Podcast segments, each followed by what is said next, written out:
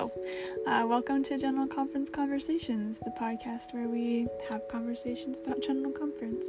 I'm your host, Kaylin, and I'm super excited to be here with you studying the words of our living prophets, apostles, and chosen leaders. I've loved listening to podcasts about Come Follow Me, and I saw a need for a podcast centered around the General Conference talks. Um, I'm not a scholar, I'm not an expert, I'm a 20 something who just simply adores the gospel. The things I discuss are my opinions. Um, as one of my favorite podcasts, At Last She Said It, often says, Your mileage may vary. In addition to my connections and thoughts, I will include a list of questions at the end of every episode as a place to start with your own deeper study of each talk. And I hope this podcast will be a jumping off point as you apply In that spirit, I invite you to read and study today's talk before listening to this episode. Listen for what the Lord is saying to you personally, then come join me for a beautiful discussion together.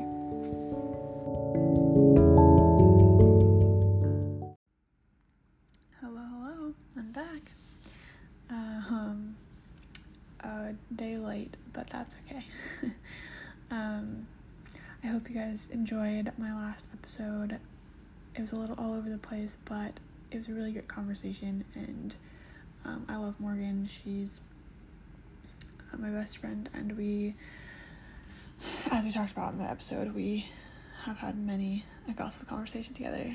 So it was fun to sit down and like record that gospel conversation, which we've done before a couple of times um, in like lives on Instagram and, and things like that. But um, there's always something new that we talk about, and there's always, you know, obviously we're all always having new experiences, and we don't live near each other anymore. Um, I'm in Canada and she's in Arizona, so like we're far apart, and so it's fun to like now that we don't live together and are far apart, it's fun to like continue to hear her experiences and how they're shaping her faith and all that jazz. So I hope you guys enjoyed it. We enjoyed recording it, even though um, it cut us off in the middle, which was really awkward. I don't know why it did that, but we figured it out. So, but so this one, I'm very. It's very crazy that next week is September. Like, we're only like what five weeks from um, general conference in October, so that'll be really exciting. Um, and yeah, so we have this one, and there's two more in the Sunday morning session that'll be next week's, and then after that, it's Sunday afternoon. Um, so we're getting very, very close to the end of it, which is crazy, but um, but I'm excited. I'm excited to you know hear what we get to hear this this time around. But today's um, talk is by Elder Rasband. It's called "To Heal the World." And of course, as always, I encourage you to listen to or um, or read the talk before you listen to this episode, as you know I want you to get the full experience on your own with your own personal revelation before you hear my voice rambling at you for 40 minutes. but, and of course, bring your own questions and your own, and maybe I can answer them, maybe I can, and make more questions for you to think about. So, um,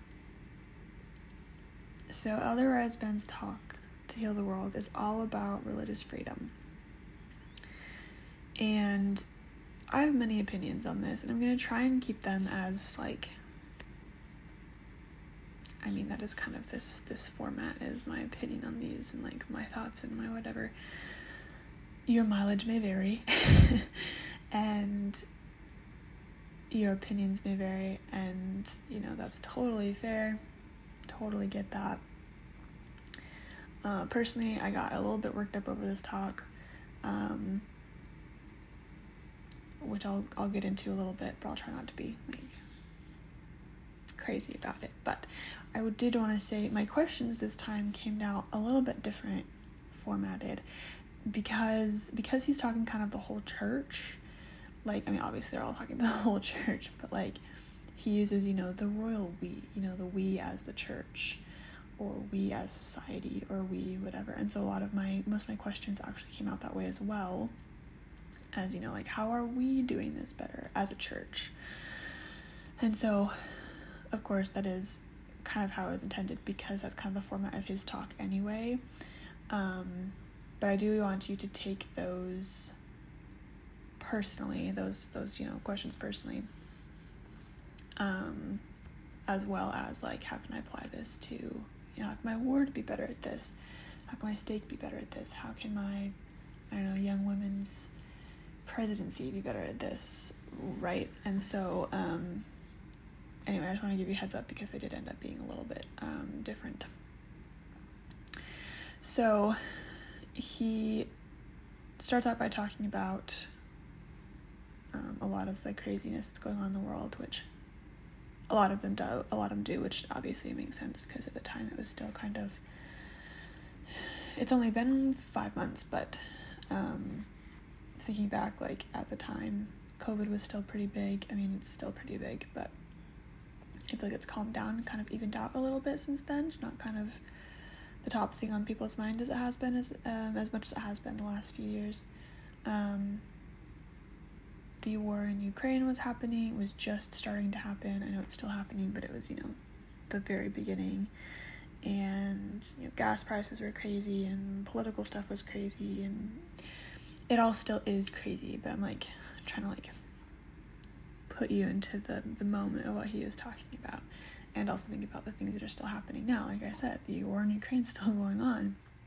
Gas prices are still crazy and you know covid still is affecting a lot of people um, myself included um, then he i really love this line he says sacred guidance and teachings from our heavenly father help us navigate life in these perilous times and i just thought it was interesting the way he phrased that he didn't say and teachings from prophets or from the scriptures or from priesthood leaders or anything like that. He specifically said Heavenly Father. And I often think that like the apostles are often pointing to the prophet who then points to, you know, the savior who then points to Heavenly Father, right? Um because, you know, they are obviously and of course they do testify of Christ. That is their calling as apostles, seers and revelators, like that is their um that is their calling is to be special witnesses of Christ. But I just feel like, and I'm probably just because I haven't noticed it before, but I specifically noticed it here was that he said sacred guidance and teachings from our Heavenly Father, which I feel like opens up a lot more. You know, obviously, he is talking about guidance from prophets because they speak with God, um, and scriptures because those were people communicating with God and our patriarchal blessings and our you know ward leaders and everything but also like our own guidance and teachings from heavenly father that we get in our own personal prayers in our own personal study in our own personal lives. Like the guidance that we get for our families the guidance that we get for the way that we uh, worship and the way that we engage in anything right?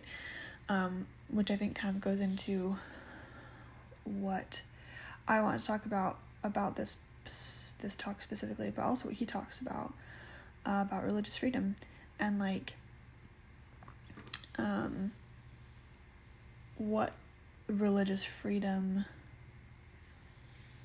does for people, like the benefits of it, and um, our beliefs, our own like church supported policy beliefs about like freedom of religion, right? So, um, so yeah, so he goes on to talk about, he brings up that, and he's like, there is another scourge sweeping the globe, attacks on our, on your and my religious freedom. This growing sentiment seeks to remove religion and faith in God from the public square, schools, community standards, and civic discourse.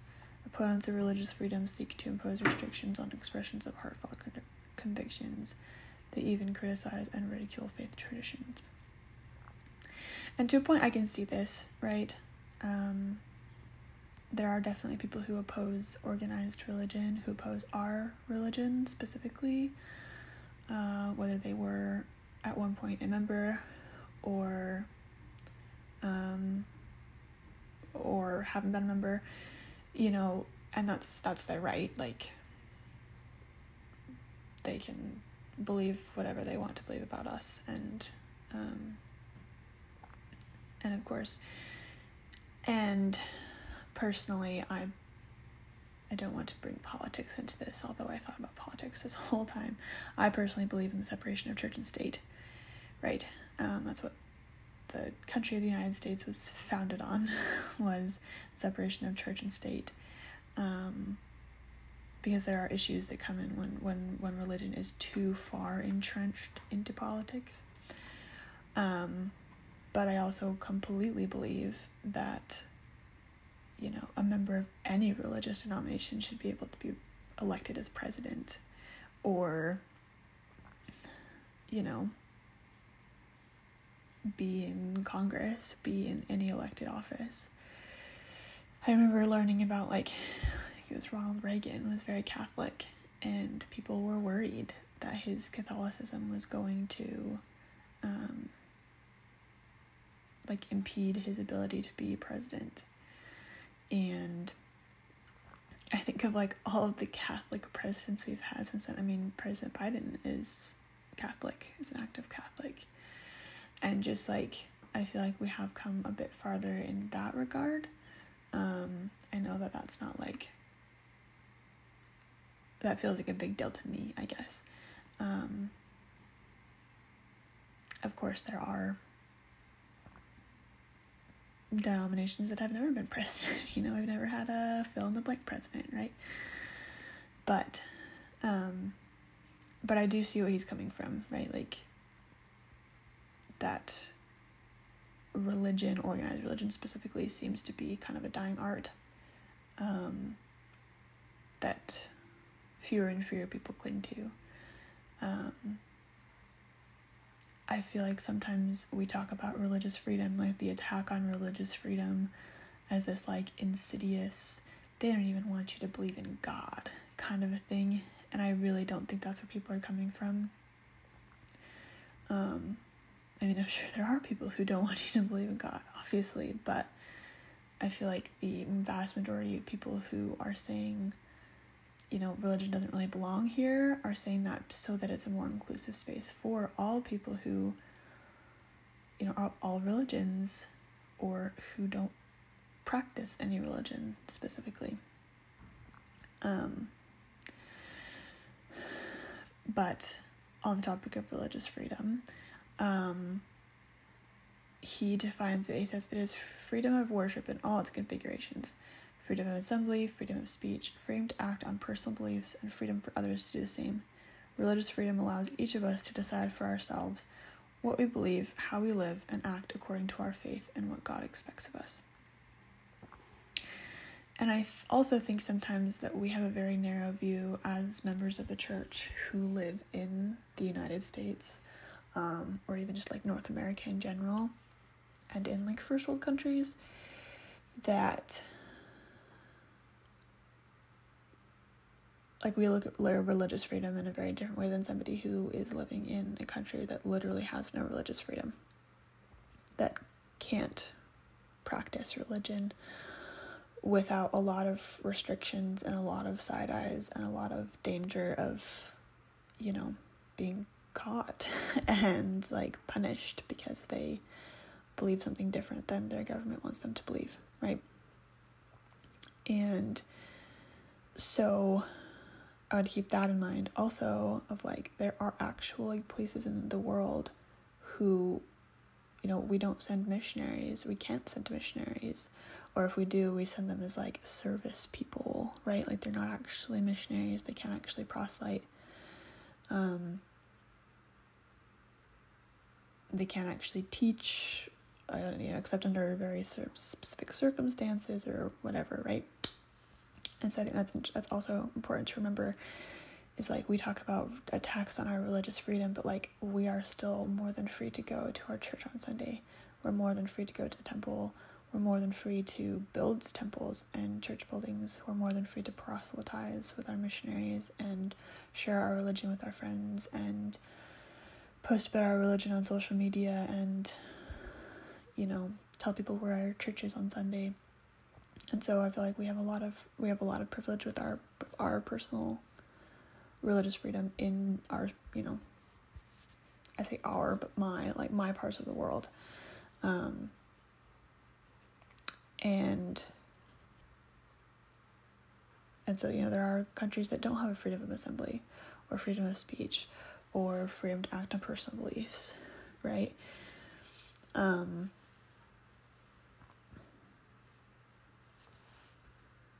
and so that that's interesting and important to keep in mind as we talk about like religious freedom and what that looks like going forward.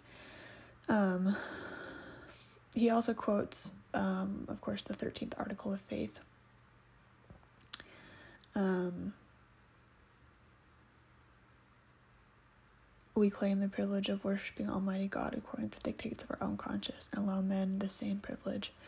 Let them worship how, where, or what they may.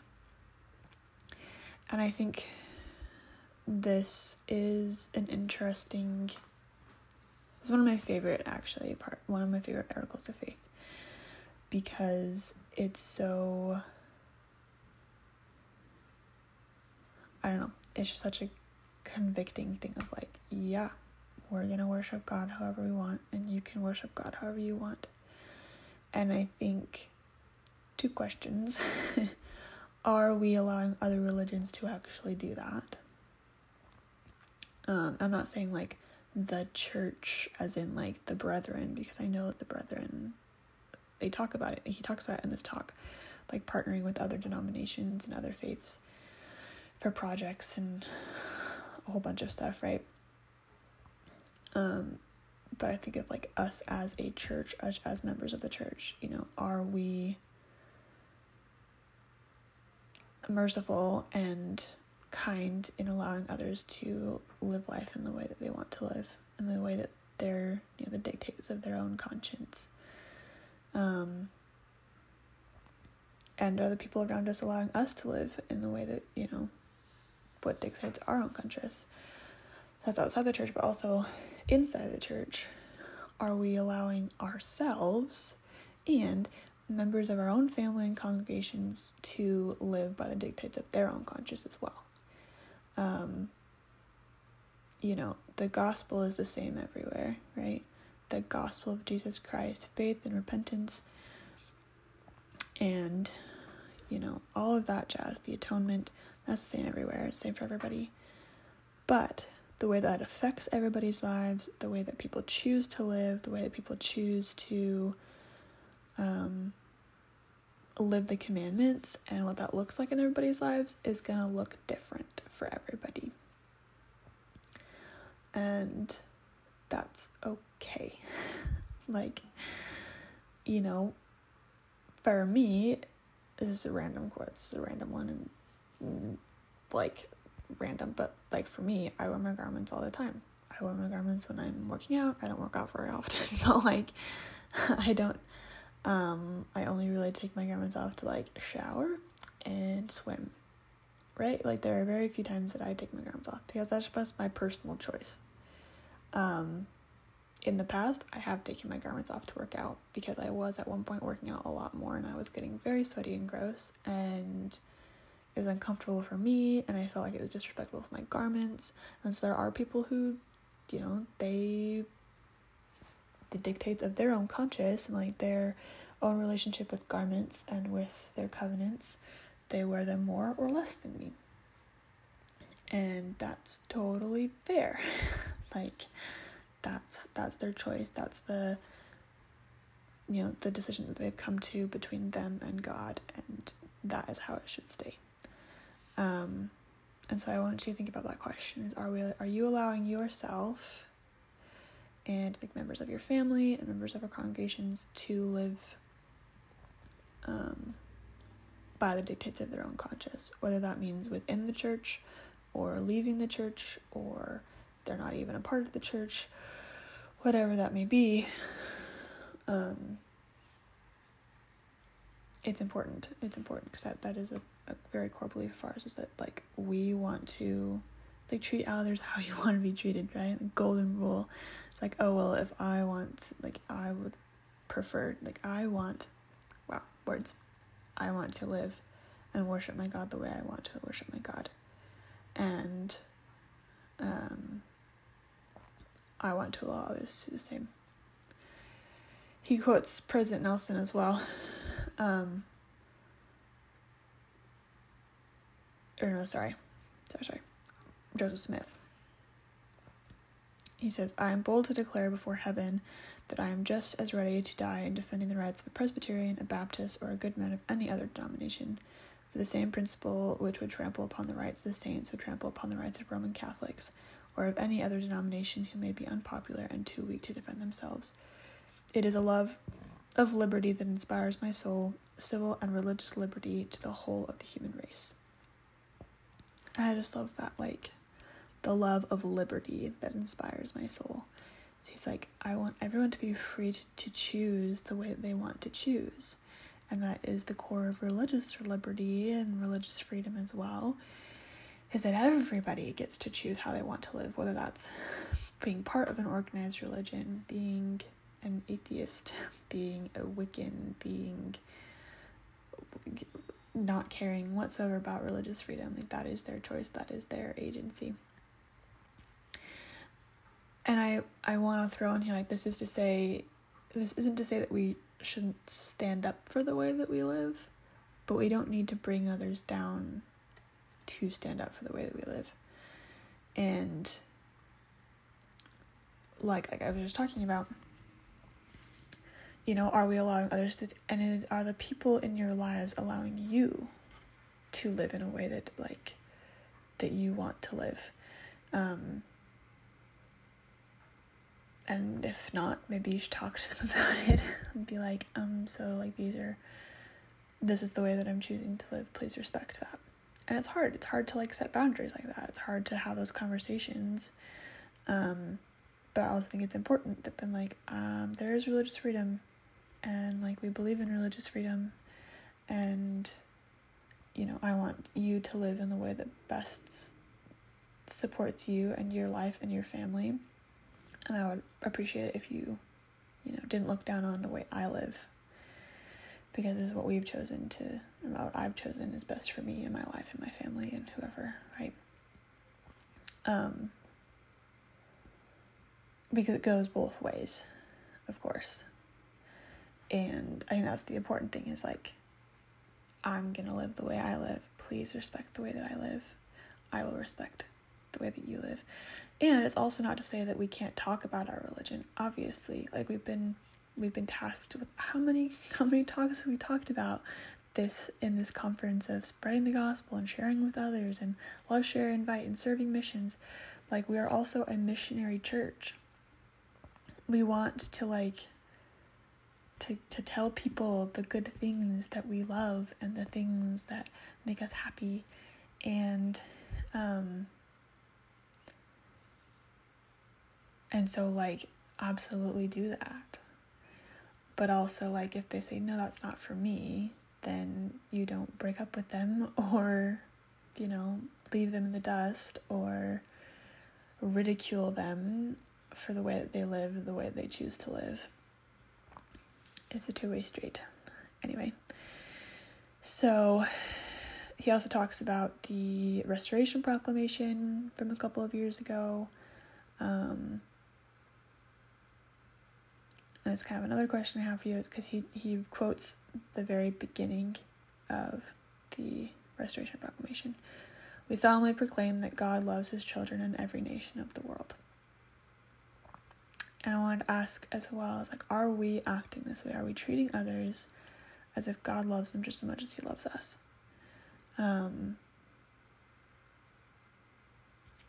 because like it's one thing to know that, to believe that, it's another way to act like that. Um, to act like the person standing in front of us is a child of God and that He loves them no matter what choices they're making, no matter what religion they're part of, whatever, He still loves them and He still wants them to return to Him. And so we should be treating them in the way in the same way. Um, that, that God loves them. So are we acting like that? Are we treating others as if God loves them just as much as He loves us? So then he goes through four things, um, four ways that society and individuals benefit from religious freedom. The first is religious freedom honors the first and second great commandments, placing God at the center of our lives. Um, so yeah, so he talks about the first and second commandment, obviously, love God and love thy neighbor, and that of course religious freedom supports that, right? Being able to worship God in the way that you see fit, and also worship or not worship, love your neighbor by serving and ministering and you know all that stuff. And I also love this this line of like he says the scriptures describe that Jesus went about doing good, so must we. And that was just I don't know. I just love that a lot. He says second, religious freedom fosters expressions of belief, hope, and peace. Um and there's this part he says as a church we join with other religions protecting people of all faiths and persuasions and their right to speak their convictions. This does not we mean we accept their beliefs, nor they ours, but we have more in common than we have with those who desire to silence us. This sentence bugged me just a little bit because it has a lot of us them mentality subtext, right? This like for in a couple different instances, right? Of like, oh, we're pairing with all these people. Not that we like accept their beliefs or anything, but we have more in common with them than we have with the people who want to silence us. And it's just kind of like can't we all be, be friends? like, we're not teaming up with people to defeat other people. Like, we're teaming up with other people to defeat hatred and like bigotry and Satan and like those things that fuel Satan and allow darkness to win. And so I feel like sometimes we think about the church and everyone else or like religious people and everyone else. And it's hard for me sometimes because I'm like, we're all people though. And while those people might try to silence us, you know, we can have conversations instead of a battle line. we can have conversations about, you know, why certain things bother us and why it's important for us to have religion in our lives. Like we can have those, and I know we're having those conversations. I know that. But sometimes it comes across like, yeah, we're fighting this battle against evil. And I'm like, we're not fighting this battle against people, though. Like, it might feel like that. But they are God's children, and God loves them. Like, we are trying to explain and be good, Christ like people and like be kind and being like we respect your way to live. Please respect our way to live. And that's not a battle. That's not a war. Um so anyway that just like i just i personally hate the us versus them mentality and i notice it a lot so i wanted to point it out. Anyway so third is Oh, I lost my spot. Religion inspires people to help others. Um, I really love this part because I feel like this is kind of the thing that I always throw back. I want to throw back in people's faces. That sounds mean. I'm sorry. No, but like when people criticize the church, um, which like I have my own problems with the church and with policies and whatever. But people criticize me as like for staying in the church and how can you stay in a church like that? How can you possibly believe that? A lot of people I taught on my mission were like, well, if you're wrong, then I'm right. and you're going to hell and like all this stuff, right? And for a lot of things, I'm just like, but you know, how is it hurting people? How is it hurting me that I'm part of this religion? Like, it's making me a better person. I'm trying my best to be like Christ and to reach out to those who are hurting and um, be kind to people and grow as an individual, right? And I love that like religion inspires people to help others. Um, I'm sure that's not always true, right? Obviously, it's not always black and white. It's not 100% of people who are religious are inspired to help other people. But, you know, a group coming together and doing yard work, or a group coming together and putting together a community garden or whatever it may be, right? Like there's strength in numbers. And there's a push towards, you know, being like Christ and religion is supposed to help you to be a better person and have a better outlook on life and right? Like that's the draw. Um and in this, he says, no question, people of faith working together can make significant interventions. At the same time, one on one service is often unheralded, unheralded, but quietly changes lives. I love both of those sentences a lot. Um, the first one, people of faith working together can make significant interventions. I thought about um, my home ward. That was my home ward for not very long, but like I guess my home stake. yeah, my home stake. I guess I should say in Illinois that I was in for years and years. Um, we pair with every Christmas, we pair with a couple of other churches in the city that the stake center is in. And I can't remember what churches they are, like what denominations they are specifically of Christianity. But we put together a big nativity display, like 800 nativities, big nativity display. And we put them all up in the um, cultural hall at the stake center and you know the big setup for like a week before and they're up for a whole weekend like thursday friday saturday sunday um, and there's volunteers from our church from the other churches to come set up people you know loan the their nativities we've loaned some of our nativities before and then they help you know usher and whatever, and they help tear down. And um, I can't remember if it's all weekend or if it's a couple of days. We get a bunch of like local music groups who come and sing Christmas songs in the chapel and do performances like that.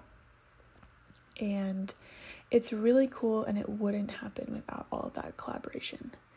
Um, and it's like a big deal. A lot of people come, a lot of people loan their nativities. Like I said, like 800, I think, was our record one year. And it just fills, fills the entire cultural hall. And it's amazing. And, you know, it's kind of a small one. Like, we're not converting thousands of people, but like, how cool is that? That we like that we pair with other churches and put together a big like celebration of Christ. Um, and then that second line, at the same time, one on one service is often unheralded but quietly changes lives. And I thought about this a lot. I've been writing, I have a, a blog that I keep, blog, essay blog thing that I keep on um, Instagram. And I've been working on this piece for a couple of weeks now and I haven't finished it yet. It's frustrating me, but like, the whole thing is about individual advocacy. Because I feel like being an advocate for whatever, right? Like an advocate of homelessness, an advocate of poverty, an advocate of starving children in Africa, like all of these people that like all these groups of people that need help or animals, even animal advocacy, right? Like the causes that we are passionate about um, advocacy on that large scale can seem really daunting. Um, like I'm super past passionate about the LGBTQ community. My best friends is part of that. A couple of my best friends are part of that community and um, like I'm super passionate about that and wanting more acceptance and love and all that jazz. But like I'm not part of an advocacy group. I've never been to Pride or like anything like that. Like I'm not involved in that kind of way, if that makes sense. Because like I'm not somebody who goes to protests and I'm not somebody who um, likes to go to, you know, demonstrations and sign surveys and petitions and stuff like that. Like it just doesn't feel like I do anything with that. I know it helps, I know it does, but like I don't see that, and so it's hard for me to do that kind of stuff. Um, but I can minister to my friends.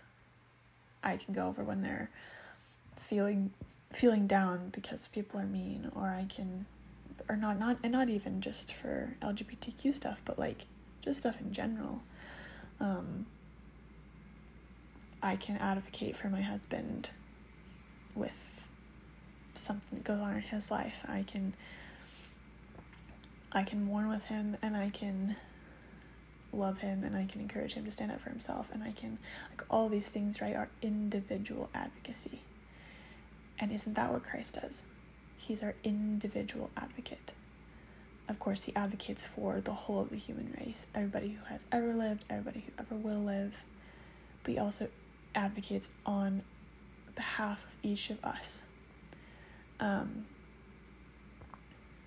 and I love so I loved us a couple of years ago or this last year that the or maybe every year and I just don't pay attention the Light the World campaign. Um, their theme was one by one.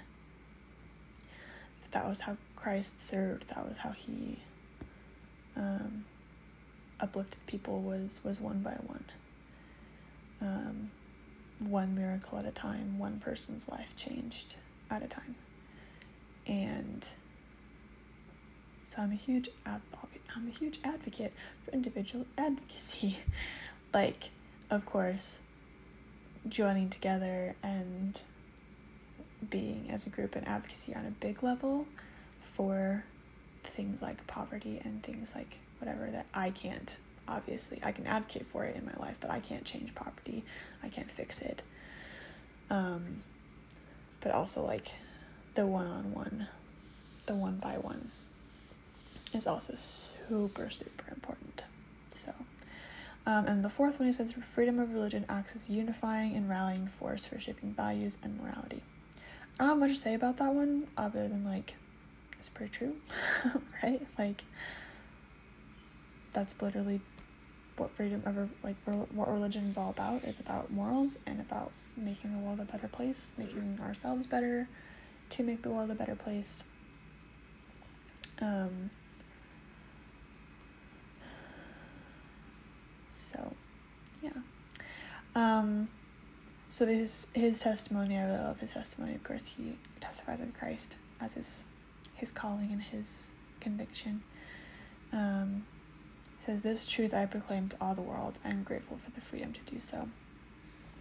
I just want to echo that. Like I am also super grateful for the freedom that I have to express my beliefs. Obviously, in some places in the world, I wouldn't be able to have a podcast like this um, I wouldn't be able to be in your earbuds right now talking about religious freedom. It wouldn't happen. Um, and I'm grateful for the freedom I've had my entire life. Um, I don't know what that's like, and I'll never know what that's like to live in a place that um, I can't be a member of the church, or I can't be Buddhist, or Muslim, or whatever, right? I don't know what that feels like.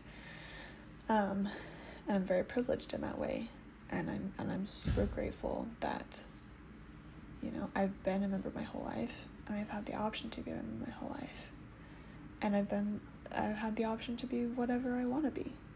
I I I could tomorrow I could go and be Buddhist. Like I'm grateful for that. Um,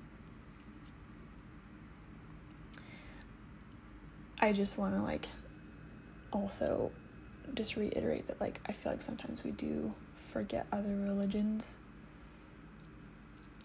specifically religions outside of Christianity when we talk about religious freedom. Um, like, obviously, we have been persecuted, Christians have been persecuted, Catholics have been persecuted.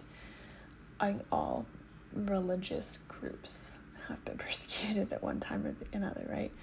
Um, and I feel like there are some religious groups who are still persecuted to the extent that, you know, they're afraid to worship the way that they want to worship and etc etc and so like religious freedom is as much for them as it is for us and it's as as important for them as it is for us. So um yeah i'm grateful for my savior. I'm grateful every day that i get to learn more about him in the ways that i want to and the ways that have worked for me so oh i'll reiterate my questions really quick um again as i said these are all in the royal we.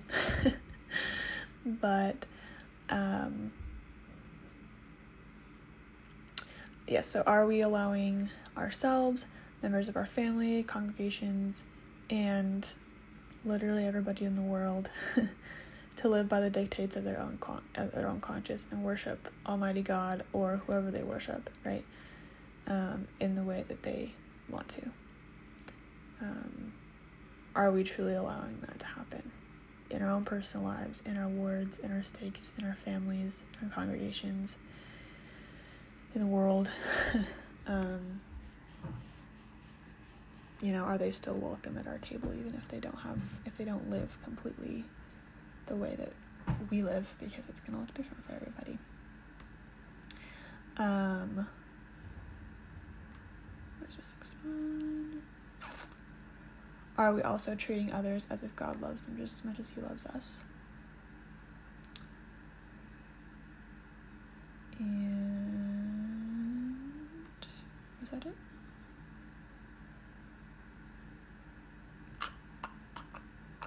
I guess that was it. so yeah, just those two, and I'll put those. Of course, always put those in the um, show notes and on captions on social media. If you don't follow me yet, you can. Um, I also put those links and stuff um, and my email address if you ever have any questions or comments or anything in the show notes as well if you ever want to get a, get a hold of me. So I will talk to you all next time.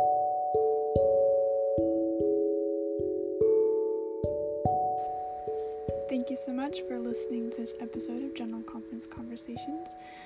Be sure to follow and share us on um, any social media. And if you like the show, feel free to leave us a review or tell your friends. Until next time.